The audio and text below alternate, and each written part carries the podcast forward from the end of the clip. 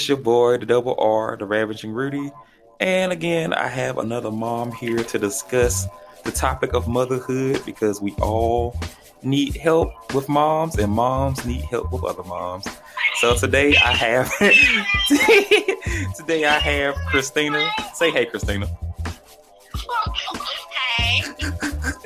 So Christina, so I'm gonna ask you I'm gonna ask you some questions just like I ask all the other moms. So um how long have you been in the motherhood game? Five years. My Five. son's going to be five, January 28th. Oh, okay, well happy early birthday to, to your son. And and so you are a boy mom as we see. So how has that uh been to you being a boy mom? Wild. Like, very wild. Have my hands full. you do. Uh, what? And being a boy mom is like different in ways that he likes rainbows and stuff Uh huh. and just a lot of different things. hmm So having him is I get a lot of like controversial crap like about kitchen sets, dolls, Mhm. rainbows. now, of course, you know you being you know a woman. So has like is has it been like a culture shock being like having to have to be a boy mom? Like, was there something you wasn't ready for as soon as, soon as you knew, you know, oh, this is a boy? Like, was there something that like threw you off? No, I had three sisters. I mean, two. Gosh, world. two step sisters and my two sisters. I wanted a boy. Oh, so you, I did not want to I have to go through all the drama and everything with girls, but and he's great. so so you was actually wanting to have a boy just because you had girl siblings. Yes, Oh, that, very much so. That that is sweet.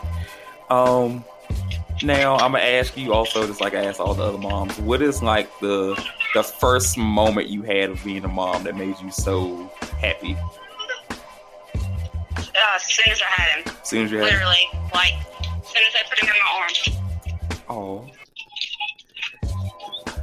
Christine, you gonna make me cry. This is like the sweetest. this is like the sweetest one I have did so far. That you know of, of the motherhood ones. No, because so I'm trying to have a spotlight to show like guys and like moms go through a lot, and there is things that we don't know what women and moms go through. So we should like you know hear them out, and that's uh, that's what I'm trying to reach for with this uh, segment here. Yes. Yeah. Um. Oh, you can go And ahead. it's good for other people to learn, like, what women go through, especially, like, I've been the working mom and I've been the stay at home mom. It's all different. Okay, well, well, that was my next question for you. Um, so like you said, so you've been the working mom and the at home mom. So what what struggles? Which one was like worse on you, like being the at home mom or the working mom? They both have their different, like, pros and cons. Um, working, I miss out on, like, his first things that he goes through. hmm and not working, miss out financially. It's feel like you can't win, but then I don't know. It's it's just different both ways, Mhm. and struggles both ways, and rewarding both ways. I prefer working though, Mhm. part time. That way, that it's an even balance. I can get him the stuff that he wants because he has everything he needs. For me, it's always been about what he wants. And I like him. I didn't get that stuff. Okay. Um. Now, I can uh I can say going to our next question. What would be advice you can give so far in your five years of being in the, the motherhood game? Like, what is one thing you think you have picked up on that you can pass on to another mom or someone that wants to become one? Everybody's going to have opinions on everything. Mhm. There's nothing in motherhood that somebody's not going to have an opinion on. Most of the time, it's going to be negative. And just gotta take it with a grain of salt. Be like, thanks, cool, and move on. Okay. Um. And to be understanding, because kids are gonna have bad days just like adults, mhm, and they're gonna holler whenever they get mad. mhm. Whenever they're happy, they're gonna be all in your face. I get it. Now, now, me me talking to you and knowing you, so you are the first mom that's been on the show that's married and in a relationship. Now, don't know what. y- you're the first mom I talked to so far that's married and in a relationship. So, um, the ones I did talk to, they did bring up like a support system. So, what what's your light on that? So, so you're you're you have a husband, and you know that's your you're a two person household, so that's your great support system. But what about like outside of y'all? Is there any help, or is it enjoyable? Is it a stressful thing, or or do you think you can shed light on a support system for like uh single moms or just moms in general? I, I can't speak for everybody but myself, but my kid has all of his grandparents active, hmm every single aunt and uncle. hmm Um, he's very loved, and I mean, I had my grandparents growing up. There's a, it wasn't until I had him that I realized that a lot of people don't. You know, like they just don't have a lot of that support and everything, and I do. I mean, if something comes up and I have to have him taken care of, nine times out of ten it happens. So, and yeah, but you know, I have friends and stuff that don't have that, and I'm. It's just it is shocking because yeah, I have. My husband is an amazing help. Obviously, he should be, and yeah, I I do have a good support system for sure. Okay. Um, well, I'm gonna end this with this question. So, um, as you continue to grow into motherhood, what's the one like thing or skill you want to say you mastered or you want to master? that I have mastered is just let him have his bad moment.